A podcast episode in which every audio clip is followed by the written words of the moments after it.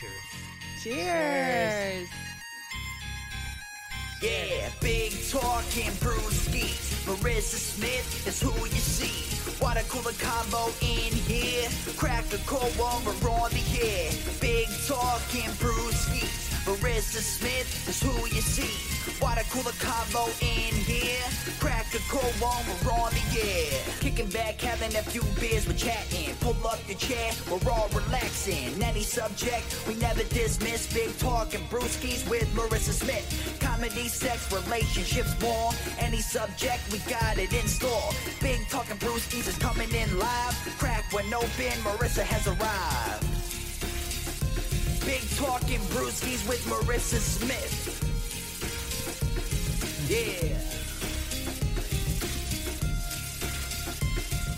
Yeah. Hey guys, happy Friday. This is Big Talkin' Brewskis. I'm Marissa Smith. As always, I've got Rodney Daniels with me. What's up, guys? Happy Friday.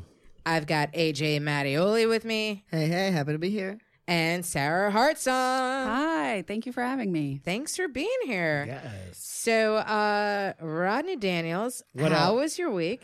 My week was challenging. It was challenging. Challenging? Yes. Like, well, challenging how so? Because you guys know that I've been sexually sober for officially 62 days. Oh, you're dick sober for like 62. Dick Congratulations. Sober. Thank you. That's amazing. Thank you. But so, how was before this, what was the longest time you were dick sober? Oh, shit, like 2 days, something like that. A day. Like, okay. I was sucking dick every day, all right. Wow. Like, it was a real problem. Day I'm hustling. Every day I was hustling. Right? Every day I was sucking. Okay, so it was difficult because I ran into an ex, and I gave him a blowjob, like a quick, like, 4-minute blowjob. Like, it happened. Does that count? I feel like it doesn't count because I didn't actually have full force intercourse. Yeah. And, you know, it was like, my whole goal is to have sex with somebody I care about. Okay. And so, like, he was an ex. Like, we both care about each other. Well, yeah. I don't know. I care about him. I don't know about him. But, you know. Now, are you perusing, like, just, like Grindr and things just for...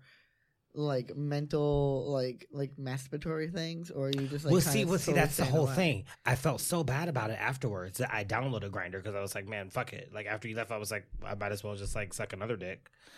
And did you? I did not. Fair enough. Congratulations. No, that's really good. That's great. But I was on Grindr. I re-downloaded Grindr. Was like kind of thinking about it, and like I had a couple guys that were like ready to come over, and I was just like. Yeah, that's like so don't pull your sobriety just because like your ex is a dick. Right. Honestly, that's the hardest thing, right? Like when you're on a diet and you eat something, right? Like you eat something you're not supposed to. That's the hardest thing then is not to be like, fuck it, it's you know what I mean? And then like just bring it on, right? Like that. You have one M&M and it's like you know. Yeah. There's some psychological term for that, but that like fuck it mentality, and that I think that's good that you like were able to stave that off. That's almost, like yeah. No, totally. Congratulations. Yeah. Thank you. It was like. I still got to delete it. I have it on my phone still. Because like, you don't want to trigger yourself. Yeah. That's just it's been like. Oh. That's like Dick Buffet right there on your phone. Yeah. But then it's not. Because like you realize how many fucking dicks are like assholes out here. Yeah. And just like, you know, I'm talking to some people. And how many like, dicks are dicks? Right. Exactly.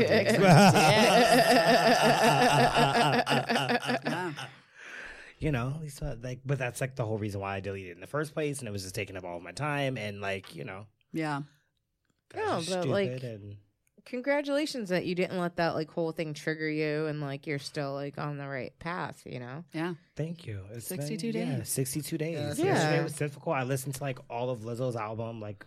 That's good. Yeah. Yeah. And just, are you into Lizzo? Yes. So obsessed. Yeah. It's so good. Yeah, it gets you like back into like if you listen to the whole album just cover to cover, gets you back into a good mental space. It really does. And you're just like, you know what? Fuck these motherfuckers. I'm whole. I'm beautiful. I am, you know, one with the universe. Yeah. Fuck the shit. Mm-hmm. I literally have been talking about Lizzo, like getting my sister into her. I think I posted last week, like, I don't know who needs this, and just posted like one of Lizzo's videos. Like, somebody does need it. Yeah. Water me. Oh my god. Yeah. Truth hurts. I'm just like, if she Ursula. If she was Ursula. Oh my god. I hope she does get Ursula. I want her to be Ariel. Like she's just Ariel. I'm done. But yeah, and she's from Minneapolis, and so I was just in the Midwest, but last year we were in Minneapolis, and we're like missing one of her big concerts by like a day. And I was so devastated. And I love her first album, Big Girl, Small World, is so good. And the song Betcha is like, that's like my get hype song. It's so good. And it's not on Spotify right now. And it makes me sad. I don't know why. They took it down or something. She's probably, as she should be, renegotiating contracts. Hopefully. Oh, do you think that's why? Because it has been bumming me out. And if she's going to get more money out of it, then good. If she has because Truth Hurts is about to be nominated for a Grammy. So and like it came out like 2 years ago. Yeah. I mean, I think about like when like a big movie comes out, like Natalie Portman did a movie, and then I think it was Black Swan, and afterwards like all these like B movies that she was in came out. Oh my god, that's right. I remember that. Slew of them, and that like is what happens. Like, you know, all of a sudden movies will start making money because this person then blew up again, you know. So like she's blown up. She should, she should. Hopefully. Good. And she deserves it. Like, she's doing her thing. Yeah. And she's been hustling for so long, and like, yeah, because that first album, like you can tell in the production, like it's so good, and I love it so much. But you can just tell so much, like between Big Girl, Small World and Truth Hurts, like the production value just goes up. Yeah. She's been touring, and her Instagram is amazing. Her butts Instagrams. Oh my god! Did you watch the Tempo video today? Yes, 100 times. Duh, it's so good. It dropped today. Tempo with Miss Yelly and Lizzo. Like, if you haven't seen it, go see it. Oh my god, that's fantastic. Two goats. So you used Lizzo today to get out of your funk, and I did. I listened to Lizzo all last night. Like, I was just like, I played that album on repeat. Yeah, and just for me, it's Lizzo, Todrick Hall, Lizzo, Todrick. Oh my god, Todrick Hall's video is who is Todrick Hall? I got tickets to the November concert. Okay, I haven't gotten tickets yet, but we're gonna go together. Like, I DM'd him and he liked my message. Bitch, yes. I was like, oh my god. Yes, so Todrick Hall was on American Idol, but recently he released an album, an EP. It's like nine songs. But he's been around for a little while. He's been around for a while. Yeah, he started out, like I think even before American Idol, he was doing like Vine videos. Like, doing Vine videos. He was in Kinky Boots. Yes. Yeah. He was the lead in Kinky Boots, and he's going to be in Waitress starting in the fall. And cinematically, he did a YouTube series or a thing called, a series of some sort called Straight Out of Oz. Mm-hmm. And it was his coming out story mixed with The Wizard of Oz, mixed with like a Straight Out of Compton feel. Ooh. And it was it kind of brilliant. Like, but his new EP is called House Party One, and it is like house music and rap together, and it's just good. So fucking good, and the lyrics just make you feel like I am a bad bitch. Yeah. I'm very into all these song titles, so I'm very excited. Yes. My life is about to be better. That's Chapstick. Great. Yeah, with Trixie Mattel. Trixie Mattel. Yeah, Trixie Mattel. Yeah, the drag queen. Amazing. Yeah, it does a lot of things with Bob the drag queen. Just fantastic. Yes, and just funny and amusing, and you know. Has a very kind of New York feel to him. So I love him. I'm so obsessed. But he's like in a Twitter war right now with his like ex assistant. Oh yeah, like they're like going back and forth. And like when he was here doing Kinky Boots, I fucked his assistant. I was like, damn, I'm like one degree away. What side do I take? Oh my god. Yes, and I'm definitely taking Todrick's side. Because that dick was a dick. Right, because it was just a dick. Right, that dick was a dick. An asshole. This is super random, but you were mentioning Vine stars, and I had like for some reason the other day I thought of this for the first time in like 10 years when I was on. So after I was on Top Model, after you get eliminated, they put you in a hotel for like a random amount of time because they don't want to send you home. And have everyone be like, you were gone for 3 weeks. I know exactly when you get eliminated. So they put you in this hotel for a while. And then also they do it because like in LA at the time, I don't know if this is still true, but in LA at the time, if the press like ever saw like you know, 12 tall, lanky girls walking around, they would be like, it's that model. So they would like take pictures of us. Right. So they would sometimes get eliminated girls to like walk with them, like between the van and wherever. So they didn't know who had gotten eliminated. Yeah. Because like they would. That's really smart. Yeah. Because they knew, like the press knew, like when they started filming. And so they would do all these. It's smart and kind of fucked up at the same time though. Because if I'm eliminated, like, now I gotta like. But now I gotta like walk with like these girls that are not eliminated. I know. Eliminated. Although like, it was like fine because we were all friends. And so it was, we were all like really friendly. So it was like just nice to be like, hi. Like, I would totally be like petty. I'd be like, oh, look at this bitch like walking next to me. I was gonna say, right now, was there like one bitch in the house? So I don't know, I'm sure most cycles there were, our like bitch was just, I loved her. Like she's kind of, I don't know.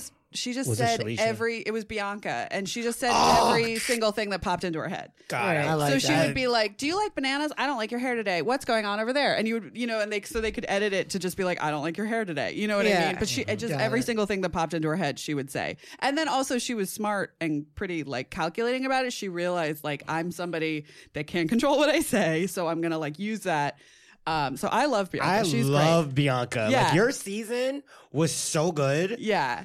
And Bianca is this black chick that had her hair completely shaved off. Yeah. Okay. Like, they were like, oh, we can't do anything with your perm. We can't give you any weave. We can't do anything with it. We're just it's too damaged. We have to shave it. It's too damaged. You're going to shave it all off. Oh, yeah. Damn. Okay. Yeah. She looked amazing. But she looked fucking gorgeous. Yeah. That's, like. Yeah. They gave her a wig, and she did the photo shoot with the wig, and then she did it bald, and she looked way better bald. So she just went with it. Yeah. Awesome. And then she was on All Stars. Yeah. She was on All Stars. She modeled for a long time. She's a teacher. She has a line of like extra long jeans, which are honestly amazing because before that, like the only jeans that were ever long enough for me were Old Navy. So I never even thought of it like that. Yeah. Yeah. But so anyway, so like they put you in this hotel and you're in a hotel for however long. I was there for I think like 2.5 weeks or something. You can only leave for like 3 hours a day under supervision, and the rest of the time you're just like in this hotel room, and you're allowed to go to like the gym and the pool, but that's it. You're not allowed to leave. God. You're not allowed. And it was jury duty. It's like jury duty. And someone was like, oh, it's like really fancy jail. And I was like, yeah, if that's true, I would do amazing in jail because I loved it. Like, I was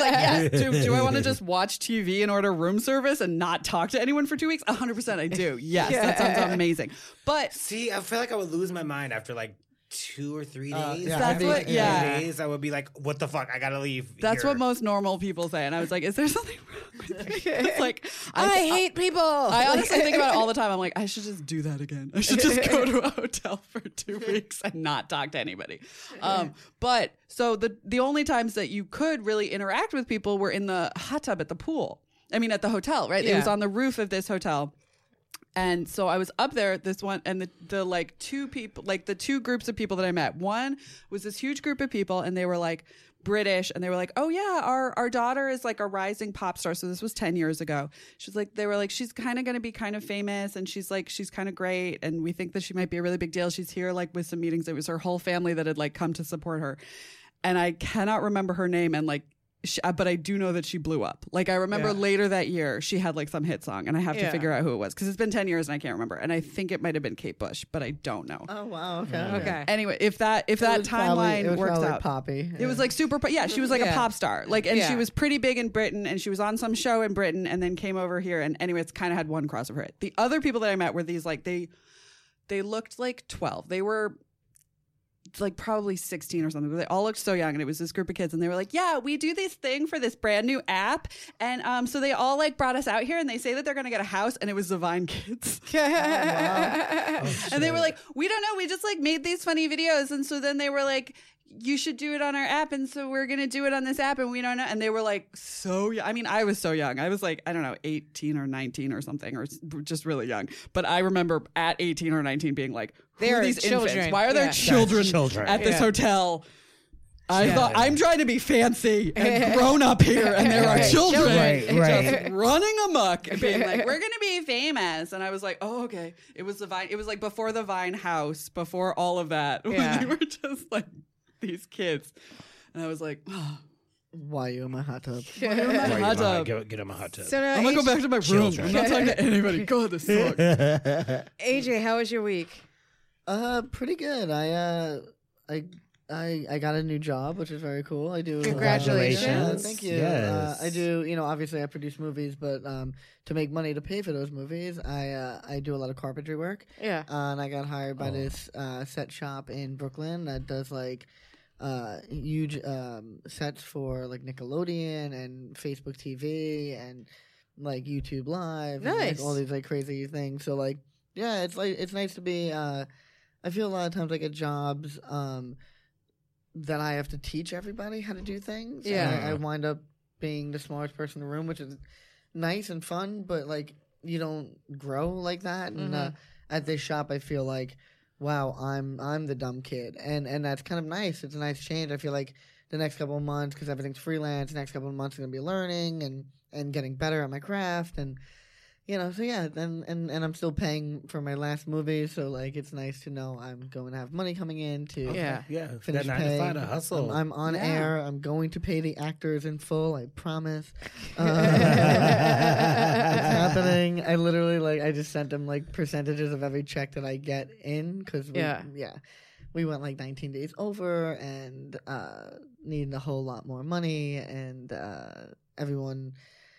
Yeah, I was like, if we go away for the summer, you guys aren't going to come back and want to finish out this movie, and I'll have spent $45,000 for nothing, and, you know, and they're all Latinx, so if they spent the summer, they would be a lot tanner. And I was like, and that's going to be really hard to fix in post-production. So it's like color correct doesn't do that. Yeah, exactly. Oh, shit. Exactly. Well, I mean, like so the name of the film was Guys at Parties Like It, and it was set in a frat house. Essentially, it's if American Pie went horribly, horribly, horribly wrong. Yeah, like it's a Me Too horror movie. It's totally fucked. And it's amazing, but because I am very big into hiring and casting diverse cast and crews, I couldn't this time around with the cast because it was a frat party and it was a bunch of rapists, and I wanted them to be white boys. I mean, you don't want to lie. I don't want to lie. I'm like, this wait, did they play lacrosse? Like water polo, you know. But I was able to magically the casting gods were with me, and we had three people who are white passing, but whose last names are like Garcia and Sanchez. Right. So it was kind of I was like, no, if you guys like spend the summer in the sun, like you will be a different, like you will look like a different person. Like yeah. We need to finish this now. I need you pale face. Yeah. I need you pale face. But it was nice to like be able to still have diversity, and then my whole crew is, you know, queers and people of color, and you know, I mean, fucking. That's amazing. Yeah, I mean, like I'm always like, oh, I need more diversity, and I'm like, also like queer counts, and there's like a lot of them in the room. Queer counts, queer counts, diversity right here. But like yeah, I'm very excited to have this new job because it's gonna bring in a lot more money, which means I'll be able to finish paying for that, and then worry about post production and making it better and. Scaring a lot of white boys into what not will happen. Raping? Yeah, yeah, not raping. Yeah. Stop the raping. Yeah, we definitely we cut out all the rape from the original script. I wanted to not have that in there. Okay, so that the women don't get stronger after the rape. It's more of a while it's happening, the girl fucks them up like really bad. Yeah. So it's. I hope we'll scare a lot of white fraternity boys from touching where they shouldn't touch. Talking about touching where you shouldn't touch, like it's not always white boys, because like. That's true. True, but hashtag we do. But if all men, hashtag all men. Hashtag not all men, but hashtag all men. Hashtag all men. Hashtag not, but like all. Yeah, all men. Like not, but like yes. Not, but like. All. So like. We do karaoke after the show a lot, and like a couple of weeks ago. Oh shit, we going there. We're going. We haven't talked about it yet. We haven't talked about it. And we haven't talked about it. That's right. Yeah, I mean, and there's no better people to talk about it with than Sarah and AJ. Yeah, so, like, no, for real. Like, we need your opinion on this. Cause, yeah. So like, all right, a couple of weeks ago, we went to karaoke. And there's a guy that is like a regular, and his son's girlfriend was crying, and I was talking to her, and like she was having like an existential crisis. There's nothing says sober like drunkenly crying at a karaoke there's bar. No crying at karaoke. Yeah, exactly. There's no crying at karaoke. There's no crying at karaoke. Why are you crying at karaoke? She was crying, and I'm just and like so. The guy that the regular was just like, "Can you go talk to her? Like you're a girl. Like find out what's going on." And so, like, she's, like, a nurse, and she's just, like, you know, like, I was emancipated at, like, 15 years old, and there's nobody there for me, blah, blah, blah. And she's just crying. It's like, what is going on in my life? Like, am I going to do this for, like, total existential crisis. Oof, and so, like, I'm like, all right. So now. You're like, oh, God. Okay. So, like, you know, I was talking to her, and like, I calmed her down. And then this other regular comes over, and he's like, well, why is she crying? And then I was like, oh, she's just having an existential crisis. And then he's just like, oh, have you ever had an existential crisis? And I'm like, well, in fact, I'm actually in the middle of one right now. And then they just manifest in different ways. Okay, sir. Yes. Like some people are crying, some people sing at karaoke. Like we just, thank you. Right. You know, like it's different. So then he's like, oh, well, what's your crisis? And I'm like, well, I no longer believe in free will or happiness. And so, like... Right. Is my song up? Like... Because that I know I'm choosing. Yeah. Like... Right. But I might not be choosing it. Right, because sometimes you get up there and you sound like the song. Shit. It's, you know... But so like then he's just like, oh, you don't believe in free will? I'm like, no. So then he grabs my boob, and then he's like, oh, so you don't think free will let me do that? I would have knocked his fucking Keep in mind, I had just left. So I was just like, no, I don't think that has anything to do with free will. I think that you're an asshole that thinks every woman's body is your property and that you're entitled to it. Yeah, that doesn't mean that you're have like free will to do that. Just means that you were indoctrinated to think that you have the privilege to do it. I don't know how you even. I would have been so either irate or so in shock that I wouldn't have been able to even comprehend what happened. It was like a full tit grab and then like a twink on the fucking nipple as he... Yes. It was like one of these things. Oh, my God. Yeah. So, like, I cursed him out and, like, fucking yelled the whole shit. So, like... You know, the manager came over like, you didn't do that. Did you do that? And so, like... Then fast forward a few weeks later, this was like two Fridays ago. And so we go back there and the titty grabber's there. And so like I'm trying to avoid him. I'm trying not to talk to him. Yeah. And so then I'm ordering a drink and titty grabber slides into the bar and he's like, you owe me.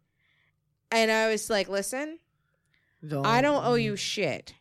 Oh, you're kicking the balls. I especially don't owe you this conversation. Mm-hmm. So if you want to talk to me, you need to start with something aside from I owe you, because I owe you nothing. Yeah. And then he's like, oh, because like he kept asking me to hit him. And he's just like, well, if I offended you so bad, I don't understand why you hit me. So you owe me a hit. And I was like, listen, I have friends that get paid very good money to hit men. It's not my fault that you're cheap. Yeah.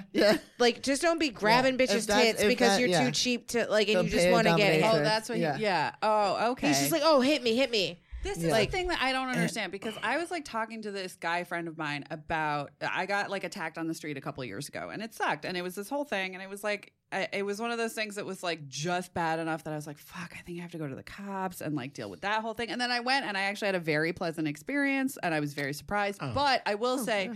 I went there. I went to the Special Victims Unit for Sexual Attacks. It's in Harlem. And I went, and it was just a bunch of middle-aged white dudes who were very nice to me. But I was like, if I was just in a place where I didn't want to see a bunch of middle-aged white dudes, this would be much harder. Like, I had processed it, and I was okay. And, like, I've been in therapy, and it wasn't that intense of an attack. And so, like, there were a lot of things that made it so that was a fine experience for me. But I just was thinking, like, if I was a woman of color or a person of color or just, even just, like, not, I just didn't want to talk to a white dude. Or if you just got raped by a middle-aged white dude. Yeah. And they all just look like your attacker. I mean, every single... I was like, where's Mariska Hargitay?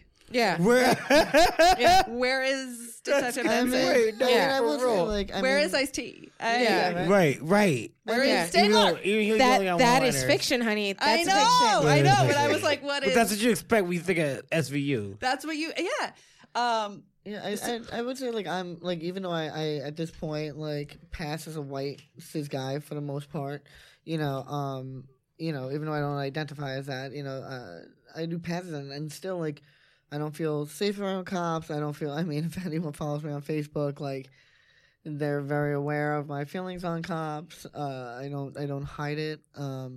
You know, I even when people, like, I mean, there was a meme that went around that was like, oh, but my dad's a cop, and it's like, fuck your dad and also fuck your racist grandma. Like, yeah. You know, like, my opinions don't change. I saw a t-shirt that said, fuck your racist grandma, and I was like, yes. You know, and I say it knowing that, like, my grandmother, like, learned from, like, I'm like, for me, like, when you're old and you're racist, I'm like, so how many civil rights movements do you have to live through before you fucking educate yourself? Right. Like, to me being old, to me being old isn't like, oh, from a different generation. So you lived through all of this and you still a stupid bitch? Yeah. Like, right. Like, if that wasn't even old, like, he was... He's young. He's like, young. Probably he's like 26 or 27 or somewhere. He's like in his mid-20s.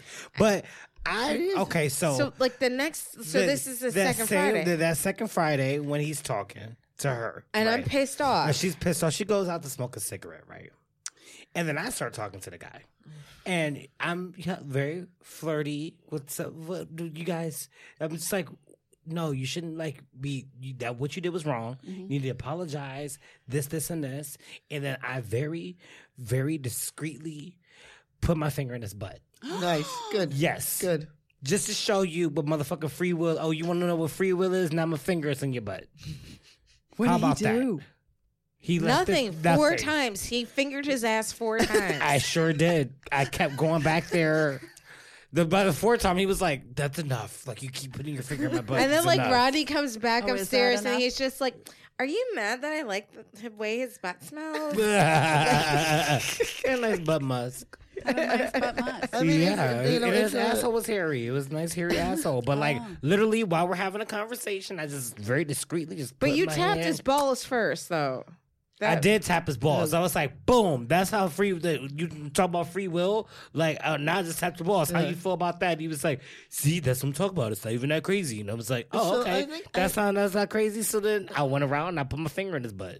So I think there's like there's multi layers here. Okay, so like there's the eye for an eye whole thing, you know, but then there's which like I'm like, right, because okay. You're not gonna just touch my best friend's booby and not think I'm not putting my finger in your butt. there is eye for an eye, but then you're all like, because I asked you then, like, is this like against your like sexual sobriety? And you're like, no, I did it for you. Which like, when have I ever asked you to finger a man's ass for me? Like this is not. And that's the thing. I was like, I feel like I did it for you. Shit. It's like I've never once in my life ever. Why I did it for you? Because he didn't ask for the finger in the ass, right? But I think, he didn't ask for it. I'm going to show you right now, boom, what free will is. Brown eye for a brown eye.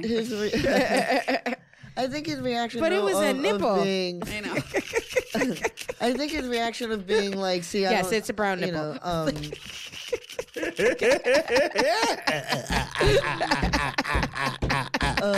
I will say I don't think it's ever going to be an equal thing. I mean, because the fact of the matter is, like, you know, men don't have to deal with it daily. So like when I'm walking down the block and I get treated like a piece of meat, I don't mind it that much because it's not every fucking day of my life. It's once in a blue moon. So it's like. It depends on where you live at. I used to get hit on every day in Queens. There was guys on the corner in Queens. The puppy. It's like, oh, okay. Right. Until I walked up to him, I was like, what's up? And it was like, oh. Now you're scared. Yeah, and I think there's, there's the two wrongs make a right. I don't know. But there's also the fuck him. Like, it's about time he gets to feel objectified.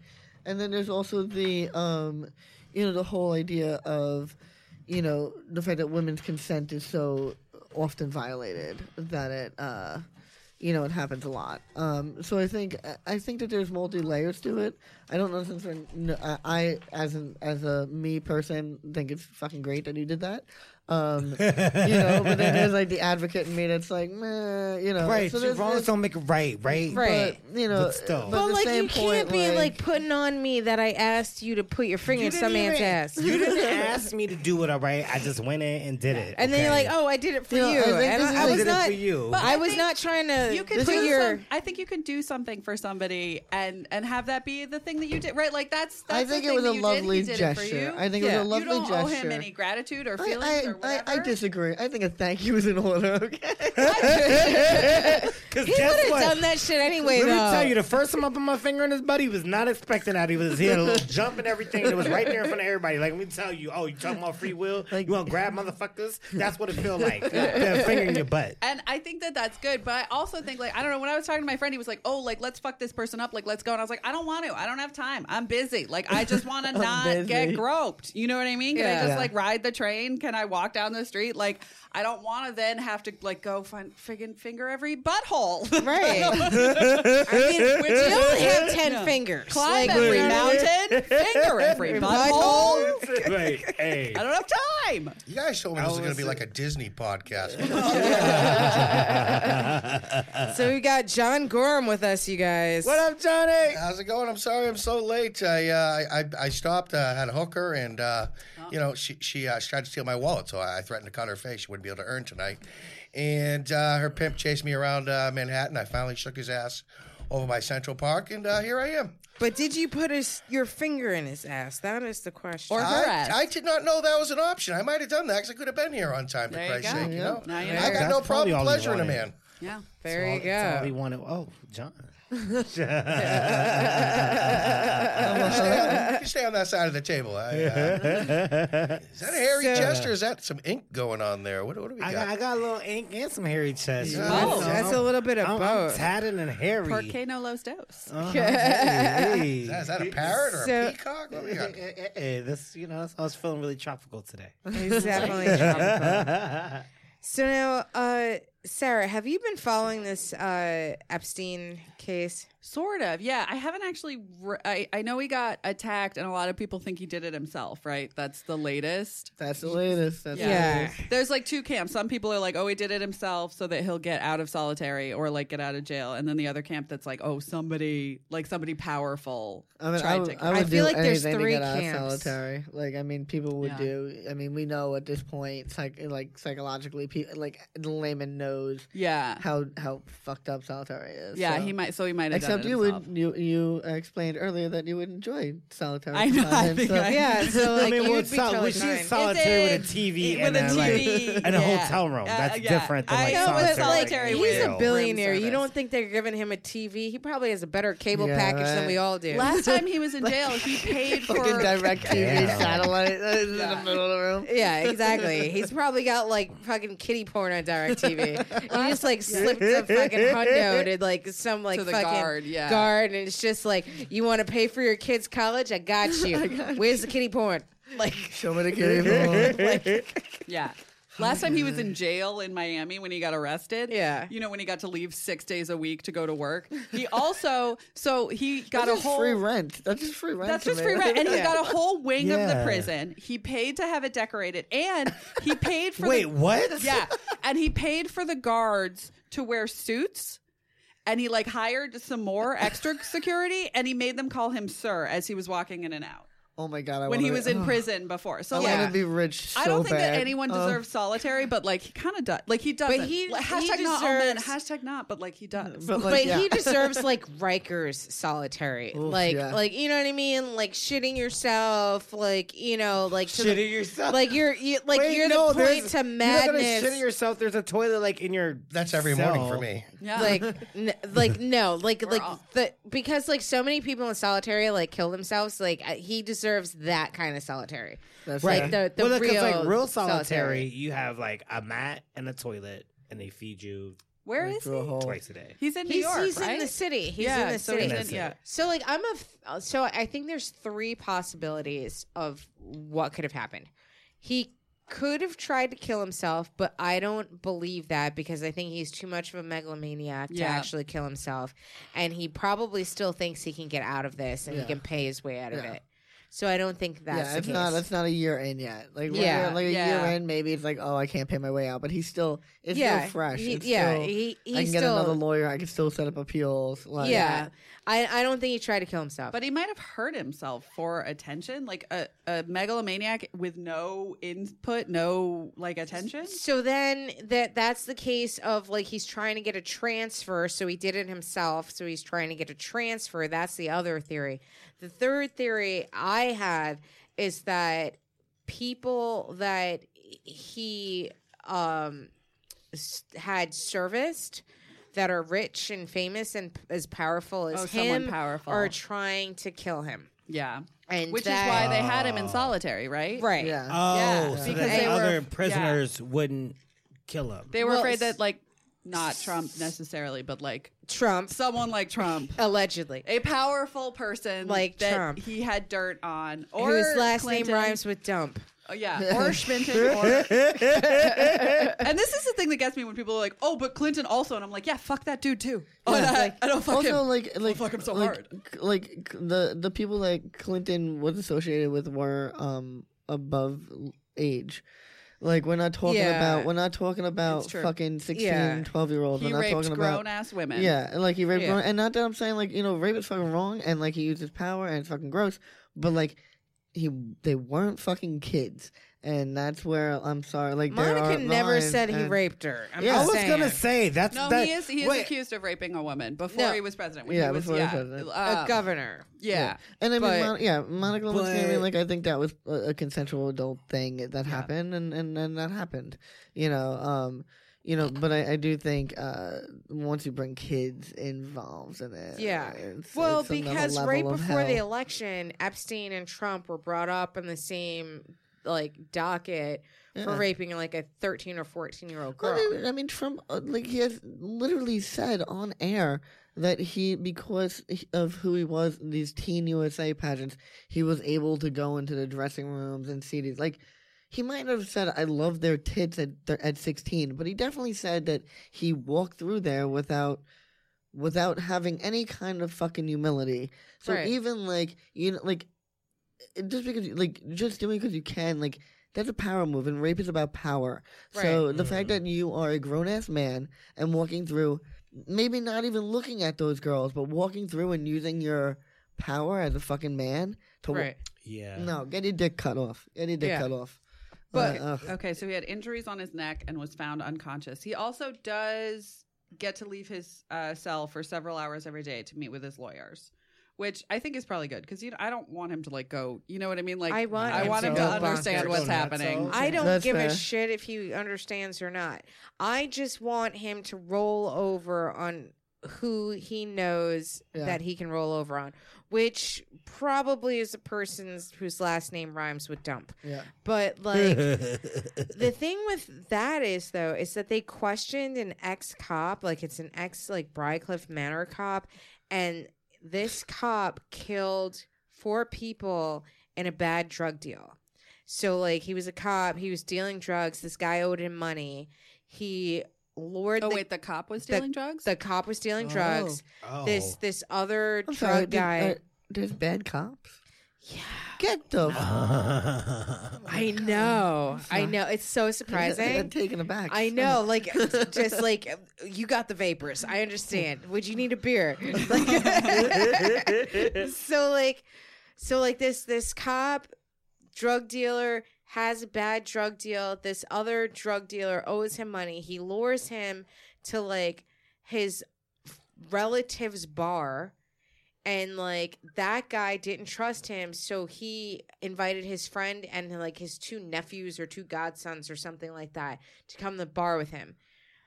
Cop kills the drug dealer at the bar, lures the other 3 guys back to his property, kills the other 3 guys on his property, buries all 4 bodies on his property. How is he killing 3 guys? Jesus. Yeah. Why did he kill them? Why the fuck did you guys all go back? That's what I want to know. Yeah. What were they wearing? tank tops like a slut. Yeah. Right, because, I mean, I'm just saying, 3 against 1 is 3 guys, and... What, I mean, unless you just come at me with a machine gun. Unless, yeah, like, he must have had a gun or something. Yeah, he had to make that. There's no other way. Yeah, like, why would you just go there? Yeah. But yeah, so that's intense. That they questioned that dude, and like that dude saying he had nothing to do with it. But I feel like with the hanging, yeah, the Epstein hanging. Oh, so why? Like. He was like the guard or something? No, he's in the same unit. They're both in the same protective custody unit. Because he's a cop. Oh, and so a cop in prison obviously would. Okay. Yeah. So like people think that he was like involved with the whole incident. He's saying that he wasn't, but like if he was involved, was he involved because Epstein is too much of a pussy to try to hang himself, or was he involved because somebody hired him to kill Epstein? Good question. He does seem bribable. Wow, there's a lot. I think because like the best outcome would be him dead. So, however this happens, I mean, I want him to roll on everybody. I want him to watch. Yeah. I want him to get convicted. I want him to look at his victims' faces. I want him to get like that gymnastics coach that had to sit and watch all of them talk. Yeah. Oh, I want that. I want that for him. I want all of his victims to look him in the face and say it. Yeah, that was good. That was fucking rewarding. Yeah. I want a Schillinger to shit in his mouth. Yeah. Well, sure. Yeah. I'm down for that too. Yeah, I'm down for that. Yeah. Yeah. Mm-hmm. Yeah, there's a special, like, anytime, like, you know, again, rape is fucking terrible and it's unforgivable, it's disgusting, but especially children. Once you bring a kid into it, like, there's a special layer of hell for that. Yeah. Like, there's just, you know, I mean, it's all pretty deep down there, but, like, kids, come on, like, fucking kids, Jesus. Yeah, it's fucking disgusting. So, now, AJ, what are your thoughts on the straight pride parade? Oh, my God. Oh. So there's another one coming out. There's the Boston one, and then there's the one coming out in California, too. Oh, I didn't know the California one. I heard the Boston one, but I didn't know the California one. Boston is a straight pride parade. Yeah, it's a straight pride. I say that. I had some of the gayest times in my life in Boston. I'm from part of California? I don't know. I don't think it's been announced yet. They just keep on saying California. Because I'm like, what city are you going to do that in? Yeah, like, what city? Come on. Yeah. San Diego? No. I think that it's you know, and I think, you know, my crowd and my fan base kind of all on the same page, but I want to definitely talk about it on your, you know, on your podcast a little bit because you have a much different fan base than I do, and I think that people are misunderstanding what gay pride is about. We're not saying that like straight people can't be like proud of your accomplishments, but the fact is there's no oppression. I have a vagina. He has a penis. So he puts it in. Look at me. I did it. Yes.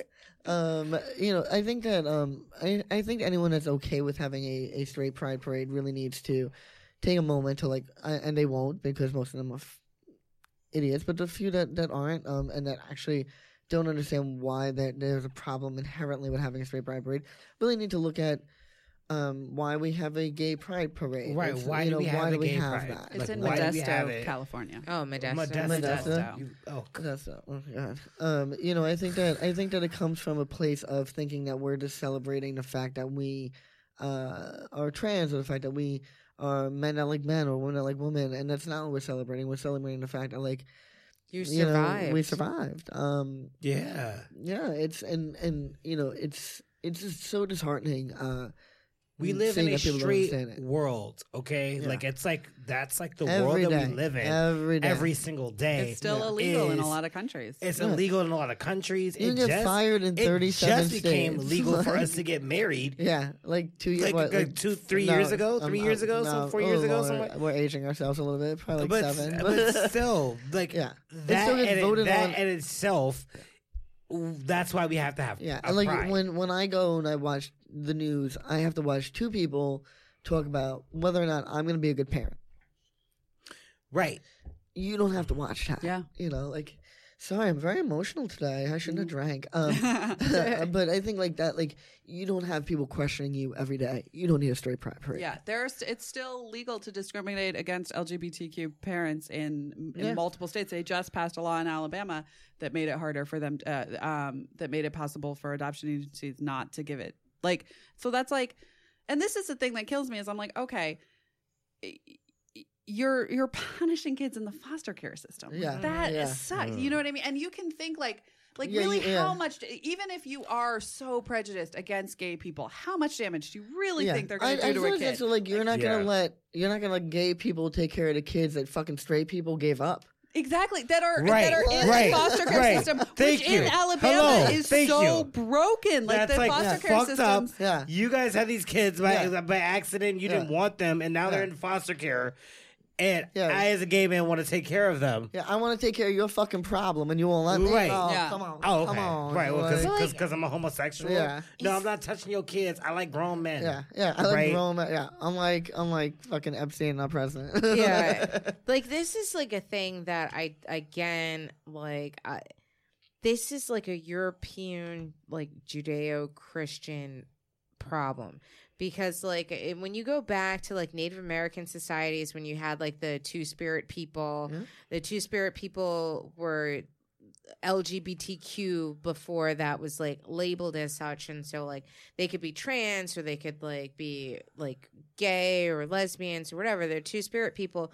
But essentially their role in the village was to take care of the children while either the men went out to fight or the women went out to pillage, and like their whole function was to watch the children. And so like it's strange because like, you know, I've got a lot of like Native American culture in my family, so like it's like this doesn't make any sense to me because like I have like generations of like this, like, why are you questioning this? Well, this is how it's always been. But, like, it just doesn't make sense because it's, like, just because they might not have children of their own doesn't mean that they can't be a good parent or guardian. And, like, you know, like, shit. I mean, my dad was straight, and I probably would have been much better with a gay uncle. Like, you know what I mean? Like, 100%. It's just, like, it's nuts. And I'm a gay uncle, and I love being a gay uncle. Like, yeah. But, like, at the same time, though, I feel like I 100% think that there should be, a pride parade. But at the same time, I always question why New York City doesn't have a Juneteenth parade. I agree. This is a great question. I agree. Oh, yeah, damn. I agree. Yeah. Damn. But I do. But in response to that, I just like to always remind people to be very careful when we do comparisons like that, only because we don't want to pin two oppressive groups against each other. Like, they tried to do that when 49 of us were killed in Orlando by a Muslim person, and they tried to... The media made it like, oh, we'll see Muslims hate gays. And it was like, whoa. You are not going to pin two oppressed groups against each other. Like, that's not how New York rolls. I hate to be a booger, but he didn't kill 49 of you guys. He killed 49 people. But in the gay community. Suppose. Yeah. Well, we only make. That, I think that separation is what keeps us separated. She's got to turn that off. We only have. We only make up 10% of the population. Have I got a hammer? Oh, what is this, an iPhone? Sorry, guys. I keep her talking until I figure this out. Yeah, like that's got to go on airplane. That's got to go on silent. Shut that off. So I mean, like, yeah, I mean, so a lot of people, you know, I understand the idea of like people are people, but when you take away the LGBTQ part of us, that's a huge part of our identity. So a lot of people will say things to me like, "I don't see you as a trans man; I see you as a person," and I'm like, "But I'm a trans man," and that's. I feel the same way about, you know, black and white. You know, I mean, and I want to say, oh shit, who's that guy? Morgan Freeman said something, you know, about that. You know, you're not a white man; I'm not a black man. We're just men. Yeah, I mean, but no, that's when we start separating ourselves is how we keep ourselves separated. But your culture that's a racing culture. But it's a big part of like who you are. We had two guys on the show. Well, I want to say 2 years ago, and they posed a question to me: would you choose being black or being gay. And I was like, I can't choose either because I'm just as gay as I am black. And they're both part of the fabric of who Rodney is. Plus, I think, like, I think yeah, and I'm super black. I'm super black. Right, like, it's I can't Snipes, but you're close. Right, well, nigga, what? I can't touch that. Exactly, that's what I'm saying. I think that what a lot of I'm gonna speak for white people, and because I'm not super straight, but like, but I do have straight privilege, and I think like. We don't see how much that is a part of our life because it is the standard, right? Like, like that is given as what is like when people say mainstream, they mean straight, they mean white, they mean sometimes they mean male, sometimes they don't. Like it's, you know, 'cause white women often are a part of the problem, but like, so we don't see how much that's a part of our life because we just accept it as being the given. And so anything that deviates from that, that's forced to be a part of your identity because, right, when you watch a mainstream movie, you don't get to identify see that. Yourself. Yeah. Right. Right? They're like, everyone's like... Like, I'm just now seeing black gay men on screen. Right. Yeah. That's, like, actually happening now. But or trans people casted as trans people. Exactly. Yeah. Pose, this is nice. Oh. Shout out the Pose. Or having that be a part of like being a part of a TV show and not having it be a big deal, right? Yeah. Like that and not being the butt of a joke. Not being the butt of a joke. Yeah. Or but being like the parody. Yeah, and I mean you know, like if you think about Will and Grace, everyone's like, oh well you had Will and Grace, you had Will and I'm like Deborah Messing made out with someone in the first episode. Will, on a gay show, didn't kiss a man until the 5th season. That's not a gay show. Until the 5th season, really? 5th season. Wow. Damn. But it was Jack, and it was sort of a joke, wasn't it? And it was sort of a joke. Oh, right. Joke. Yeah. Wow, I know that's like, I was on a gay show. But it's supposed to be a gay show. I don't necessarily feel like it is pitting, like, two oppressed people against each other. But I feel like, and granted, like you guys are gonna have like any sort of feeling that you want about this, and I'm okay with that. But I feel like when the civil rights movement started, you didn't have Asians, Latinos, LGBTQ people hop onto the movement back when Martin Luther King was doing it. It was just black people with occasional smattering of some religious white people or some liberal white people that got onto it. To be honest, I feel like had everybody hopped on the train back then, all of your Latinos, all of your Asians, all of your quote-unquote non-whites, all of your LGBTQ people had hopped on the train back then there would have been a massive amounts of people that could have all been fighting for their equality at the same time, except for the black people were, like, thrown to the wolves first. And then once they fought the front line, then you had other people jump on. And now I kind of feel like the movement of civil rights and equality has been splintered because, like, and again, I 100% believe all politics is identity. Yeah. But I feel like when you're all facing the same oppressor, you all need to get on board on the same team and then just kind of say, these are the things we all want for all of us, and you all need to fight for it. And I don't think that happens. I think the sad reality is with the queer community, there's been times that we have wanted to be part of the fight and weren't allowed to. So, like, the women's rights movement a lot of times didn't want... queers helping them because they were like, well, that's taking away from the women's movement. We don't want to worry about what the queer rights are about right now.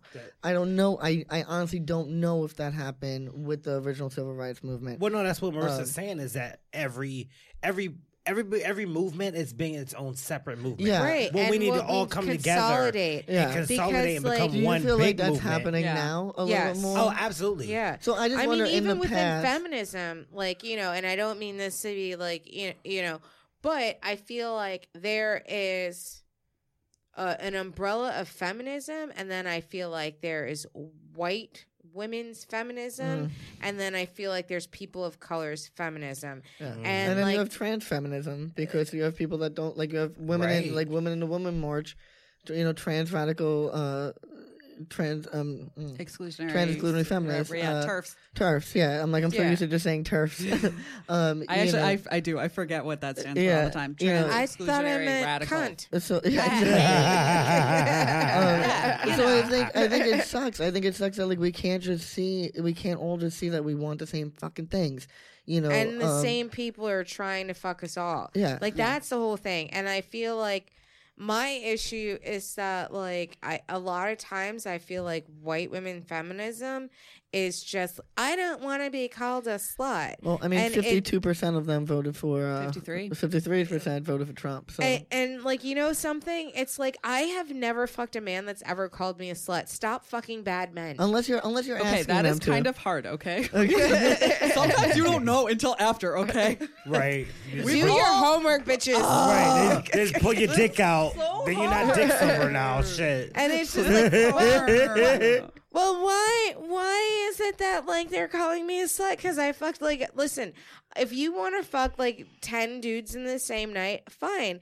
If someone's gonna call you a slut about that, I think that's also fine. She's not pointing at you. Like okay. I'm not pointing in general, but like I'm just saying and like. You know something? That is not my problem that you're fucking bad dudes. Where my problem is that I don't know. Probably them? Like a liberal arts college. Yeah. I got the Bill Cosby drink special. Well with me. But like, that's like not my problem. My problem is like, I want...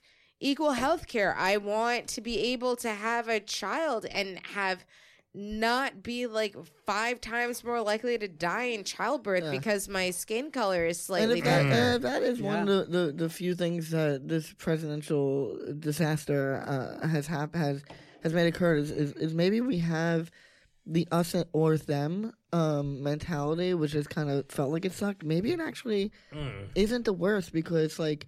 The us is becoming bigger. Yeah. The us is becoming bigger. It's like the more, and, you know. And it's becoming less. Yeah, and becoming less. And maybe that's made it a reality. Worse. Yeah, because like, I kind of feel like in the Obama years, we had 8 years of Obama. And so beautiful. It was beautiful. It's like so it's just like nostalgic, and you're just it's like so right. Doesn't it bring like a little chill? Like before we knew Biden was a piece of shit. Right. And it was just so good.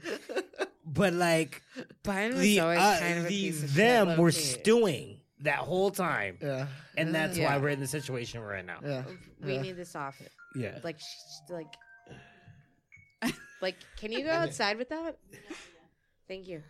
Yeah, I mean, I hope it's not. You know, I always will say that nostalgia-wise, you know, I think that it does. You know, I think that it does hit nostalgia, but I do always say, like, I didn't like him internationally-wise, but nationally-wise, I loved him. You know, I think, like, internationally-wise... Wait, who? You know, Obama. You know, you know, I think internationally-wise, you know, we haven't had a good president yet, you know, but nationally-wise, I miss him. But internationally, everyone loved him. Internationally, well, I mean, as far as like, not, I mean, not like... But well, as far as, like, the wars and stuff. He didn't do anything internationally, like, to... But... It was more his use of drones is what I was saying. Not so much internationally as far as like Europe and the United Kingdom and things like that, but internationally as far as like the Middle East and the use of drones and things like that. He was the first president, in my opinion, to use. I mean, really, because drones were new, and not because he was the president and he was the first one to use it. It was the first time that technology was available, that we had these drones, where it kind of made it more of a video game than reality. I think when people have to actually go to war and kill people, it's maybe a little bit more real than just drones and aircraft stuff, but again, I don't know. You know. I feel like we've had like in conventional warfare for quite some time. Yeah. And like, I feel like there was one person that dropped the nuclear weapon, right? Like, there's one person that dropped the bomb. I don't know how. Like, the real bomb. The bomb. So, like, and that I don't know how we could ever we have a concentration camp on American soil right now, so like I can't. One. No I yeah, mean, well, yeah. Fuck. I mean, so like I, you know. Side note. I work for an abortion rights nonprofit that worked with the abortion clinic that helped Jane Doe, who was the immigrant who wanted to have an abortion and was stopped by ICE what's his name? The guy Scott Sessions or no Scott? Oh, Scott Lloyd, okay. Who was also monitoring minors' periods. He was monitoring the period cycles of immigrant minors to make sure that they didn't get pregnant, and if they did and they requested an abortion, he would try and prevent it and send them.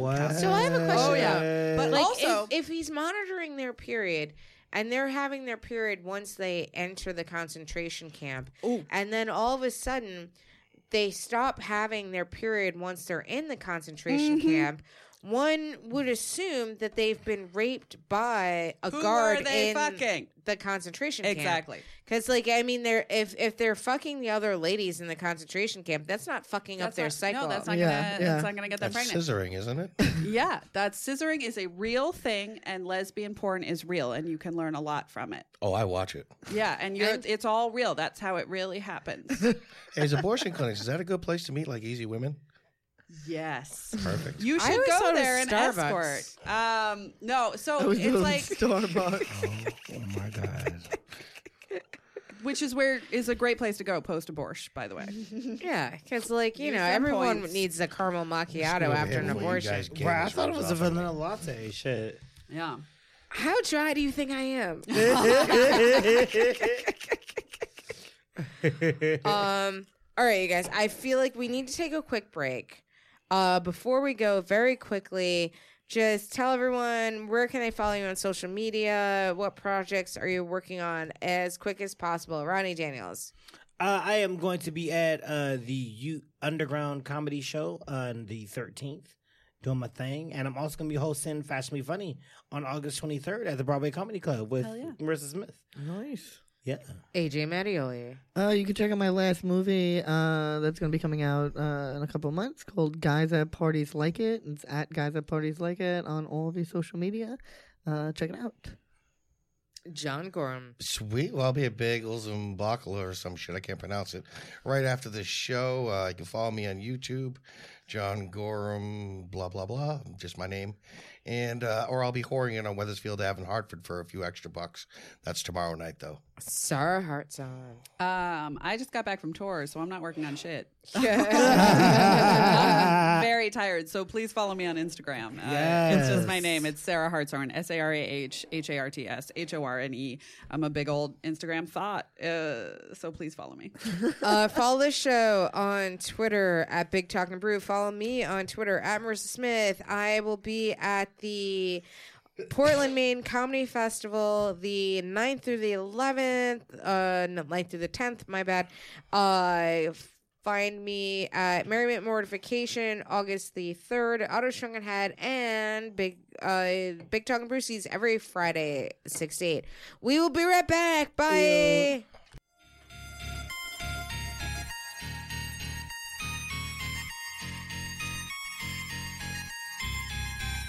Yeah, big talking brewskis. Marissa Smith is who you see. Water cooler combo in here. Crack a cold one, we're on the air.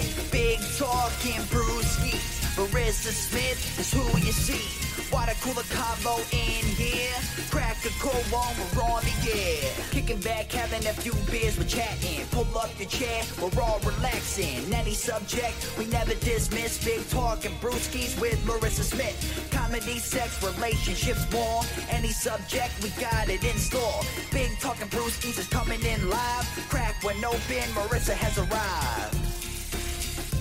Big Talkin' Brewskis with Marissa Smith. Yeah. Hey guys, happy Friday. This is Marissa Smith. We're on Big Talkin' Brewskis. As always, I've got Rodney Daniels with me. What's up, guys? I've got AJ Mattioli with me. Yep, yep. John Gorham. Was that Eminem doing the intro? And Sarah Hartson. Hey.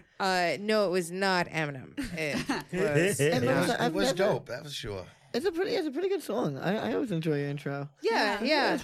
I found the dude on Fiverr. Yeah, you tell me like when I first did this, and I was like, that's crazy. It's like really good. Yeah, you do the song like, before or after you dated him?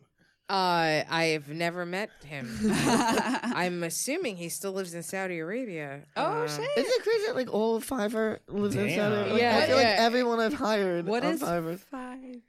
So like, Fiverr is like a website that like you can get like all sorts of like freelance work done. Like they can like review, they can like write reviews for you. And it's called Fiverr because it started out as everything was $5. So for a Fiverr, you can get something done. Like, yeah. Oh, I didn't know that. Yeah. So now it's like $250. Yeah. But they'll build a website for you. Fucking like they do an they intro can like, song for you. People buy thank you credits to my movies for $5 so they could build their IMDb. Like really, like it's like so many. I've had postcards made. Yeah, it's you can even like hire people to like flyer for a show on Fiverr. Oh, like, cool! Yeah, right. Like it's like there's so much shit that you can get done on like Fiverr. They come over from Saudi Arabia and do some flyers. Or they'll flyer in Saudi Arabia. Yeah, I don't know. If show gonna, will in Saudi. I mean, Arabia they're flyering. I don't know if it's gonna be helpful. Yeah, I don't know if they're gonna like show up at the Broadway Comedy Club, but you know, talking about some hey. I mean, you never know. No, yeah. I have a question that I don't, you know, the listeners aren't going to be able to see it, but if they're on the website, they're seeing this dog. I don't think I've ever asked you about the dog from Big Talkin' Brewskis. So, like, who is that? The dog is no one. The dog is no one. The dog is no one. The dog has no name. Like a stock image dog? Yeah, it's a stock image dog. Okay. The actual important part of the image is the glasses. Because, like, I don't know, like, do you know what my Fashionably Funny logo looks like with the glasses? Yeah. They're like Elvis glasses. So the dog has the same glasses as the Fashionably Funny logo. Okay. So it's like kind of like Fashionably Funny Productions handed the glasses off to the podcast. The podcast. Podcast. Yeah. I will be here all night. So do you like dogs? Like, I just want to, like, because you seem kind of like about this whole dog situation. Oh, I don't like pugs. She seems like she's like not like a dog person, but she really is a dog person. But you don't like pugs? I'm not into pugs. I like shih tzus. I feel like this whole show is like a false advertising. It's not into pugs. If I could find a shih tzu that had the Elvis glasses, I would have used it. I'm gonna make it happen. Okay, I need a shih tzu with Elvis glasses holding a beer. And that is what I need. And a microphone all together. Because, like literally, I was just like, oh, this is Big Talkin' Brewskis. We're talking in a mic. There's a dog. And I needed the Elvis glasses so I could have the follow-through in the marketing with my original. Okay. And like, it's a beer. Yeah, it all works. I see it. I like it. I mean, internally, it works for me fine because it's like I understand that it's the glasses, the Fashionably Funny Productions, handing over the baton momentarily to Big Talkin' Brewskis. We've got the microphone, the beer. It's like there it is, and then it's like, but the dog only has it while the podcast is going, and then it goes back to the Big Talk, like you know, Fashionably Funny. Okay, I like it. I like it. Like yeah, there is definitely. I need to throw some shades on when I host Fashionably Funny now. There is certainly some sort of logic to my madness. Fair enough. I mean, I'm crazy as fuck, but like, if you are willing to spend the time to analyze my insanity, you'd realize. I feel like you're not that crazy. You make sense a lot of times. Like it's like it all. No, I mean, she dates a lot of like white Republicans, so like that should make sense. It was like one. Oh, really? It was like one. One was enough. She fucking brought that dude to a premiere. I was like, who's this fucking dude over here? Oh my goodness. It was like he one. It was one. This is like, you know, like. It was pre-Trump. Isn't he nice? It was pre-Trump. It was before he was we knew. 10 years younger. Like, you know, a girl can get some young dick if she wants. She absolutely can. Do you have a type? So I will say that my evergreen type is Keanu Reeves. Keanu Reeves? Okay. Yeah. Like, wow. That is, like, I live and breathe him. Like, his, like, real life Keanu Reeves, not any character. I go full-blown gay for him. Right? Like, he's, like, yeah, I'm like, me, the same. Attractive. Same. Like, yeah. Like, it is anything. Huh? Like, it could be. Yeah, I mean, well... I mean, you're already full-blown gay, but you know. I'm full-blown gay, but you know, I'm gay for everybody. But like, he's not like your type. But, yeah, he doesn't like do that. Okay, so we've all said that like we would go gay for Keanu Reeves. Who would you go straight for? Oh, ooh, like what is it like? Is it like basic Lizzo. Like Angelina Jolie bullshit? Like it's Lizzo. It's Lizzo. Well, no, I would fuck Lizzo. Oh, God. I would fuck the shit out of Lizzo. I'm like, I would just lay down and let her do whatever she wanted to me. I'd just be like, I am yours. I never thought about that, but yeah. Really? I would, fuck Lizzo. You would. Lay down and like, let anybody do whatever they wanted to me. Like, who, but if I didn't implant Lizzo. If you hadn't implanted Lizzo. Like, is there ever anybody where you were like, huh? We say this joke all the time. Beyonce. Really? Beyonce, yeah. Hello. If Beyonce offers you a pussy, you're gonna. No. Fuck you're gonna. Who you are? You're gonna. How many dicks I've had up my butt already? I'm definitely gonna fuck Beyonce. Yeah. Do you have a type of man that you're generally more attracted to? Please don't say me. The odds are real low, my friend. He knows what's up. I like Latin guys for the most part. Just like Ricky Martin.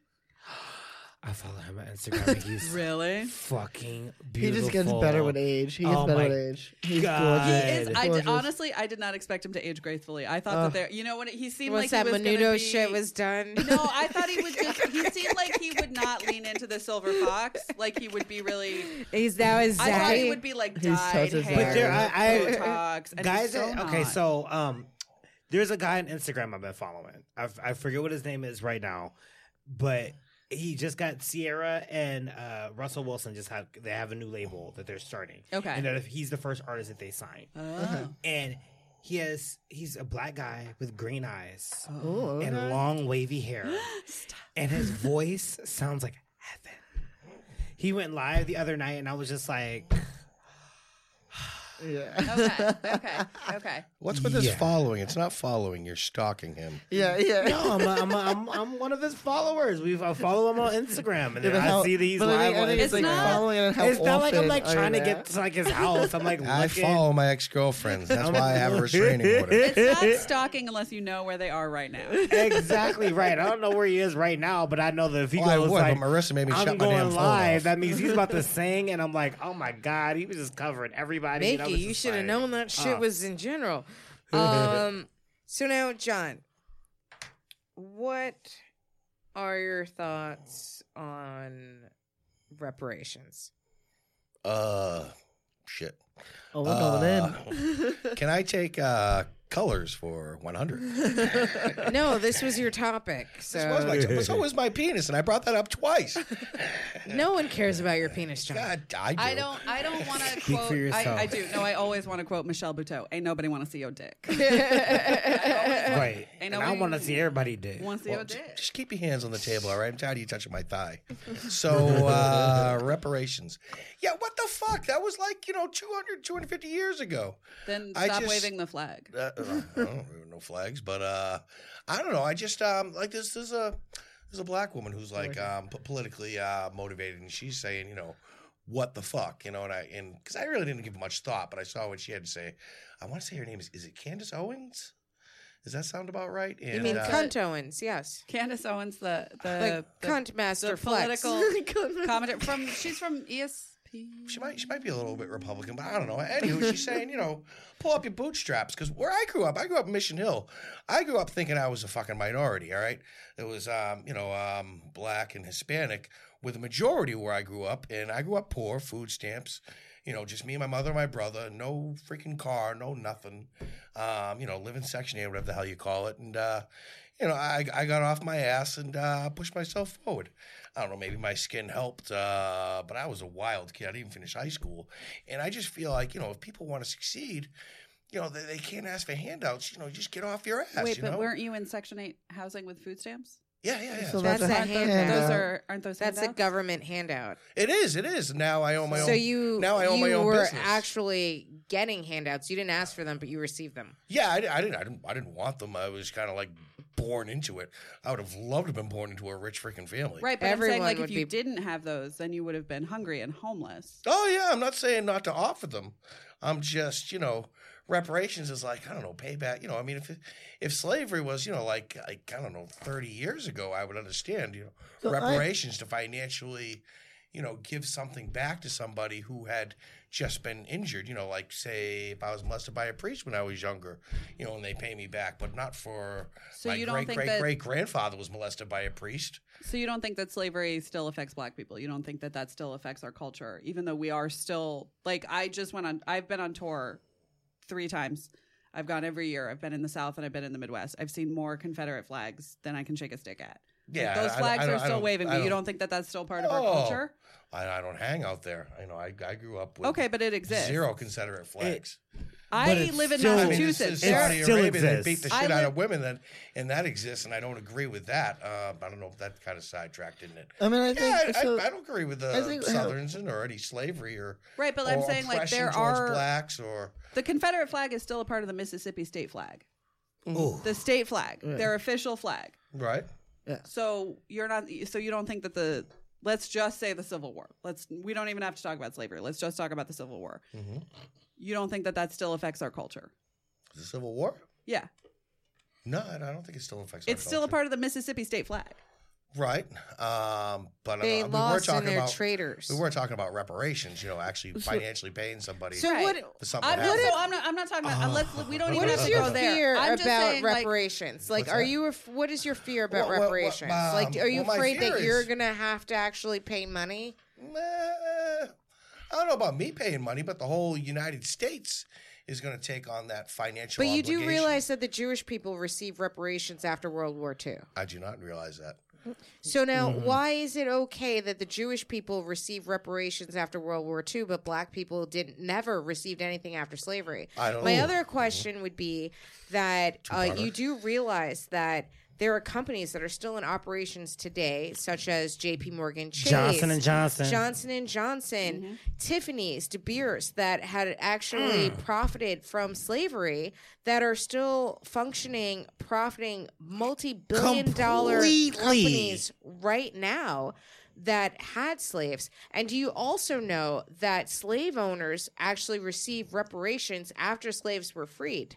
So why is it that the slave owners received reparations after they had to release their slaves, but the actual slaves and the descendants of the slaves have never actually received reparations for being enslaved? Well, my issue would be is why... You're uneducated and you're just talking shit out your ass. Damn. Yeah. For real, because over here, right here, being a black man in America, and the thought process that has been placed into my brain from growing up as a black man in America and knowing that I can't walk down the street a certain way because I might get murdered by police officers, that is part of slavery. Yeah. It is a trickle-down effect to how I think about myself and how I'm going to have to raise my kids. And I have to every day think about being a black man. Well, do you understand where the police force came from to begin with? Actually, the police in itself were a group of people that were meant to round up runaway slaves. Like, our American police system is actually based on slavery. Yeah, they were, and there were bounty hunters, and then there were independent contractors that were bounty hunters that could be hired by slave owners, but then there was the like core, I don't know, like state by state groups that were state funded that would hunt people down. Actually, in Milwaukee, there was that escaped slave whose name is son of a mother. In Milwaukee, he was very famous. I'm going to just Google escape slave Milwaukee because he's... but he escaped and he went to Milwaukee, Joshua Glover. And he was imprisoned by the state. And then a big posse of people from the city. What I like to do a lot is I like to take away... When I explain reparations to people in white culture, I take away all the because we're past the moral dilemma here. Okay, like the fact of the matter is, if people can't understand why morally we should be giving people reparations, we're not going to be able to explain it to them. So I do it from a financial aspect. Think about old money and new money. You have old money, which white people have always had. We've always had money, within our culture. You have old money. We were able to have jobs. We were able to own slaves. We were able to do those things, save money, have that money from old money. Ancestral wealth. Then we have new money, where people can, rise up from their bootstraps and make money, but you're not going to come from the same privilege of having that old money in your background. So... if you look about that and then you go into the housing structure and housing market. So people don't have good money, don't have a lot of money. They don't have old money. So they go into poorer neighborhoods, predominantly black neighborhoods. They live there. Their school systems are only funded by the taxes from the money made within that neighborhood. So you have a poor neighborhood. System. Poor neighborhood means no tax money is going to the schools, which means a poor school system, which means those poor black kids are staying poor and staying uneducated and unable to pull themselves up and enslaved and then wind up into the prison system, which is a whole nother fucking thing. So if you just think of it from a financial aspect, community. I'm not saying you. I understand that you come from a poor family. I've done the history to say that I am clear of conscience when it comes to my family. Maybe my family's got racism in it, but we never owned anybody. But that doesn't take away from the fact that our culture has owned people. It doesn't take away the fact that people that look like us owned people, and doesn't take away the fact that we use them to create the infrastructure of America. The ins and outs of what this country is about was made off of the backs of black people. And yes. You had to pay them for their work. If I went to work 20 years ago and I didn't get paid, that's a fucking crime. These people, it doesn't matter 10 years ago, 20 years ago, 30 years ago, 200 years ago, these people worked and they should get paid for their fucking work. Mm-hmm. And they should be paid in whatever the percentage is from what that career would have been paid at that point, then times the amount of inflation, their family should be given that. Plus interest, bitches. Plus interest. Right. You see it every day. You ride the train. You ride that train, right? What train? You get the subway. Do you get on the subway, the New York City subway? No, he's from upstate Connecticut. Okay. But that in itself. I used to, yeah. I used to ride the subway in Boston. That was built by black people. That's a T. Well, I also heard there was a lot of Chinese slaves and Irish slaves. The Chinese slaves were on the West Coast. Irish I certainly don't think they locked them up in a fucking boat and dragged them home. The Irish were the Irish were whole lot more black people though, bro. They were indentured servants. Irish people were indentured servants. And the different. Chinese were also paid. And they were paid, and they were on the West Coast. And well, okay, you know what? Actually, I don't want to say anything. I'm just saying, you walk around these neighborhoods in New York City that are hundreds of years old. They were built by black people. That's us. Off the backs of black people. Period. So also, when you talk about reparations, reparations are going to be paid for the mentality, by people. The mentality of... That's because people refuse to pay their fair share of taxes, and corporations don't pay their fair share of taxes. Yeah, and for nothing, but churches don't pay taxes, and there's a lot of bullshit-ass churches in America. Every church is a bullshit-ass church. I agree. I just tell you right now? My dad's a pastor. I'm sorry, bullshit-ass church. But I'm just saying, I was this morning because I live in Westchester. I take the train to work every day. I went to get my cup of coffee as I'm going to the train station, and I swear to fucking God, every 500 to 1,000 feet, I was being stopped by either a junkie or a Jesus freak. And the thing that I thought was it was so amazing to me. Was that the two of them thought they were different.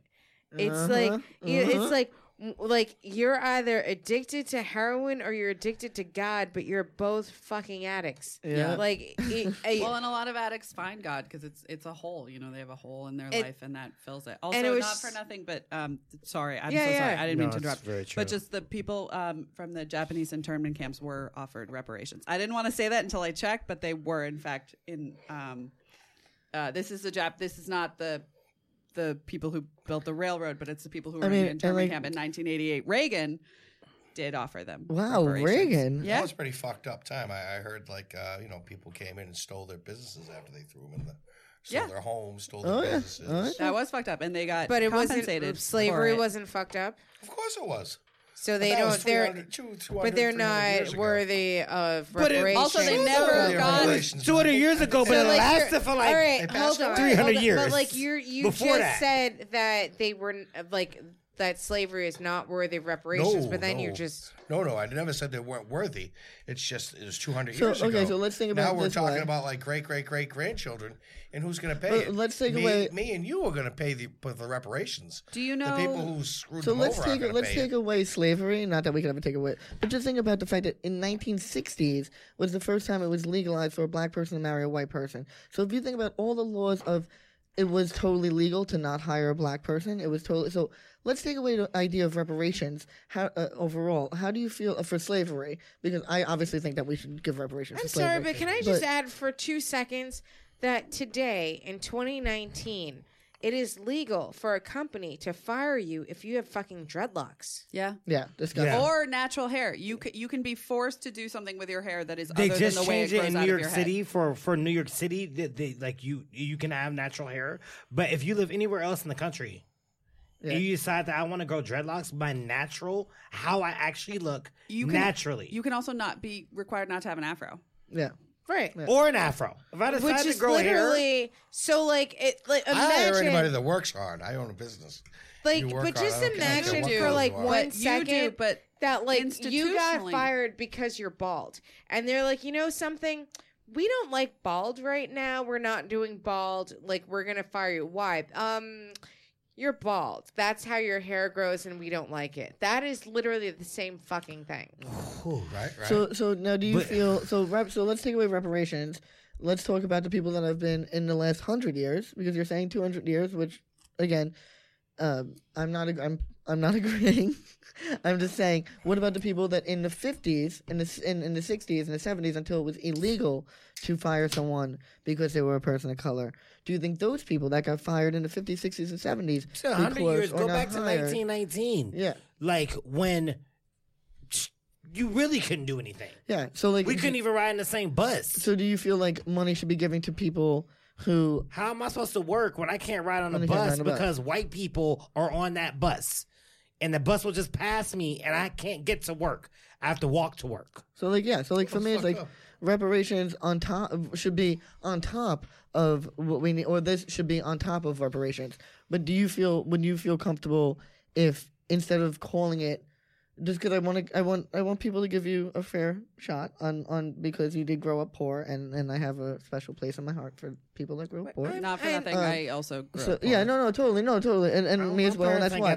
So I'm just trying to see like if you grew up in America, and if your family grew up poor, you guys were fucking up. Like that, the whole system was set up in your favor.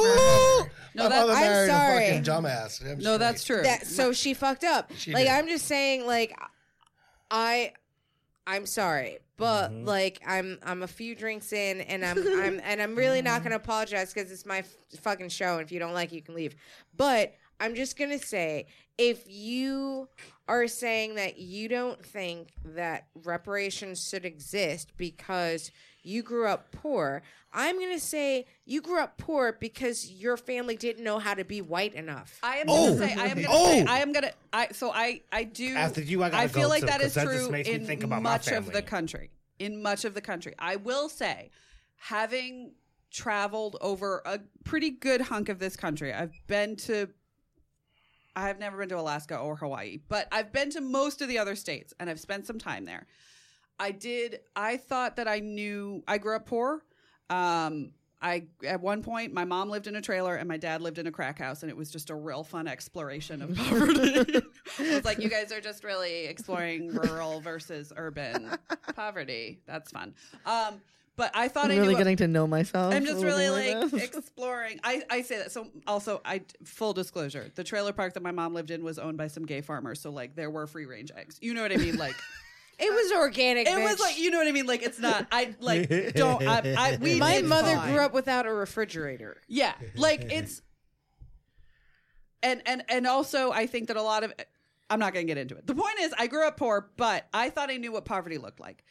I have been to some places in West Virginia where I know what it looks like to see the bottom fall out of a family. Like dirt floors and shit. Like it's not crazy. I didn't know what it looked like to see the bottom fall out of a town where you can't turn to your neighbor. You can't turn to your family. You can't turn. There's nowhere, like the poverty there is so intense that only 25% of the planet actually has electricity. Yeah, like, but I'm talking so well off. Yeah, I'm talking America, right? Mm-hmm. Like because that's what's shocking. And also, like I've been to towns where like the water isn't drinkable in Mississippi.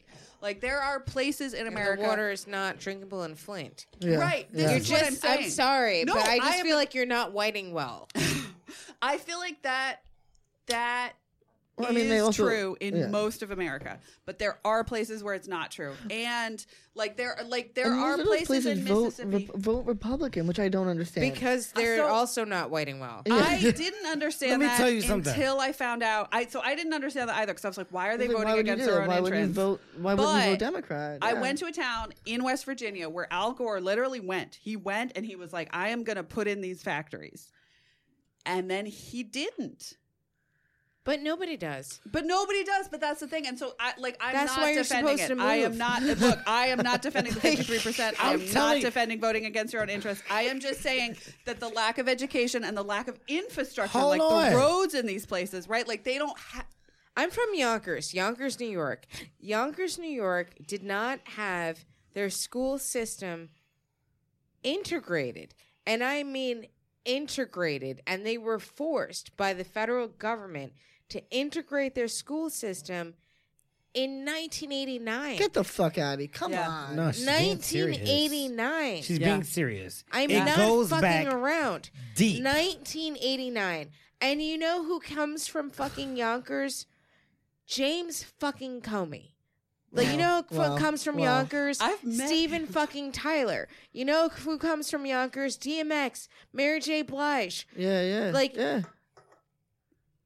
the school system in Yonkers was not racially integrated until 1989.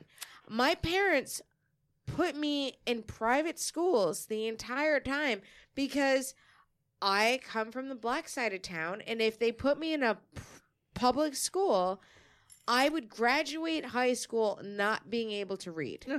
Well, that's when we were talking about the taxes, the fact that like old money versus new money, like, you know, it goes into that. Like if you don't give people the money that they, you know, because they don't have old money, because they are given nothing for the work that they've done, because they've been given nothing. They're in poor neighborhoods, and then the school. That's sucks, what I wanted to talk about is the fact that my family, my grandmother. We have 5 minutes. We have 5 minutes. She was a maid. She washed toilets in Pennsylvania. All right, and my grandfather built the railroad going through Pennsylvania.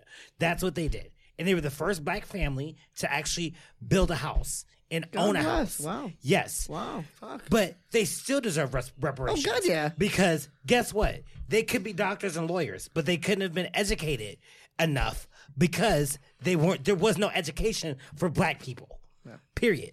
That's why we deserve reparations. That right there in itself. Yeah. So that's how I always I try to do the whole like new money versus old money, because once you go from, because obviously morally I'm for reparations. Right. Morally when I'm talking to people that might not have the same moral structure as I do, I try to do the financial. I'm not trying to do that PC like so. This is I'm sorry. I don't mean to like jump in and piggyback on you, but this is. My feeling is this. If you don't understand the whole concept of reparations or the construct of institutionalized racism, or if your family was poor in America and you're white, you guys weren't whiting well enough. Like, that is... And that is not my problem. Like, you not whiting well is not my problem. Right. It's my family was black and well, and we still wasn't making it the way y'all was making it.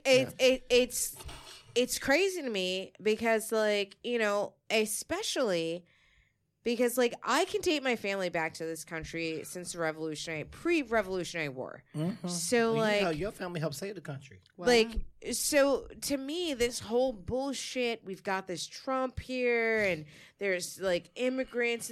You're all fucking immigrants. Mm-hmm. You know something? If you want to send anybody home, send your fucking selves home. Like, he's been here, what? He's, like, 2 generations in. Go fucking home, too. Like, you can't be... Yeah. You can't be illegal on stolen land. Yep. Yeah. And this is like, the whole thing is like bullshit. And it's just like, oh, well, like, I don't believe in reparations because, like, I grew up poor. It's just like, that's because you don't know how to do it. My thing is, I don't necessarily think that growing up poor is a failure. I think that the American dream means that, or like, it's like, a failure of our society. Growing up poor is a failure of the society. There's so much money that we shouldn't be. It's not a failure of the family. I think that we prioritize wealth in an unhealthy way in America. So I think that's a whole other side conversation. My thing is, and this is the most compelling evidence for institutional racism that I haven't. If you are black, you are 3 times more likely to die in childbirth. Yes.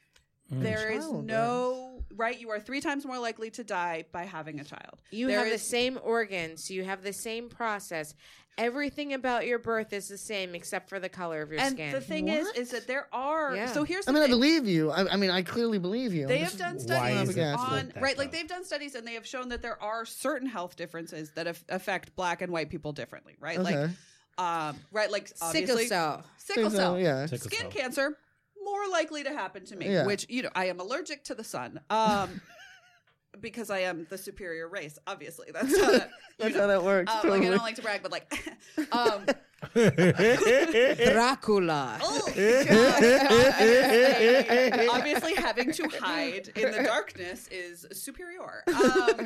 But like, there is no medical reason, right? It's not like black women are more likely to experience preeclampsia. Because that was my question. Was like, those are not factors. Actually the cradle of civilization. So the beginning of birth of the humankind were done by black women. So if anybody's got this shit down, it's fucking black women. But like, all of a sudden in modern times, you're gonna die because I don't know, melanin. No, but it's not. It's because it's always been true because people don't validate your pain.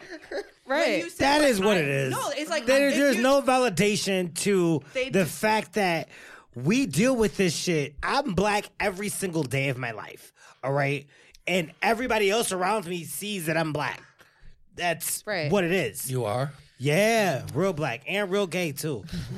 I knew about the gay. I knew about the gay part. She kept pinching my ass. I'm a double minority. Oh, literally no one. No one is pinching her ass, dude. Sometimes I do. Actually, only at karaoke though. So I'm getting the get the fuck out of here sign. But before everybody goes, very very quickly because we need to get out of here. Your name, your social media, what projects you're working on. Rodney Daniels. I'm Rodney Daniels on everything. Facebook, Instagram, Twitter. Follow me. Hit me up. DM me. You know where I'm at. I always do the show, Big Talkin' Brewskis with Marissa Smith. Every Friday night, 6 to 8. And I am going to be hosting Fashionably Funny August 23rd. If you're in New York City, come check it out. AJ Mattioli. You can check out my new horror movie called Guys at Parties Like It and watch some white cis men get what they deserve. So you can like that at Guys at Parties Like It on all social media. John Gorham. Hello, I've been your whipping boy for this evening. Fucking cracker Republican. Next time, put better topics down. Take it like a man. Damn it all to hell. So, John Gorham at YouTube.com. So working on that. My presence, and I'll be at where the hell am I going to be tonight? I don't know, something and something. Bagels and Baklava, Broadway Comedy Club. Sarah Hartson. Like I said, I have no projects, but please follow me on Instagram. I do have two monthly shows. I have two monthly shows. One is the first Wednesday.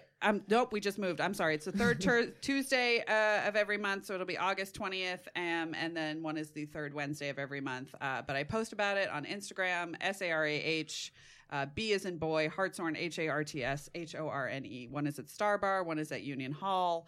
You can also follow Abortion AF, Abortion Access Front. Abortion as fuck. Yeah, follow us. We're great. That's a great fucking hashtag right there. Marissa Smith. I'm Marissa Smith. You can follow this show on Twitter at Big Talkin' Brew. Follow me on Twitter at Marissa Smith. Check out my other podcast, Blamestorming, at The Blamestorm. You can check me at the Portland, Maine Comedy Festival on August the 9th through the 10th. I will be at Otto Shrunken Head August the 3rd for Marriott Mortification. And I will be at Fashionably Funny at Broadway Comedy Club on August the 23rd. Yo. Take care of yourselves. Take care of each other. And remember, you guys, if the alleged kitty toucher-in-chief gets reelected, he will be past indictment, period. Vote Democrat. Bye-bye.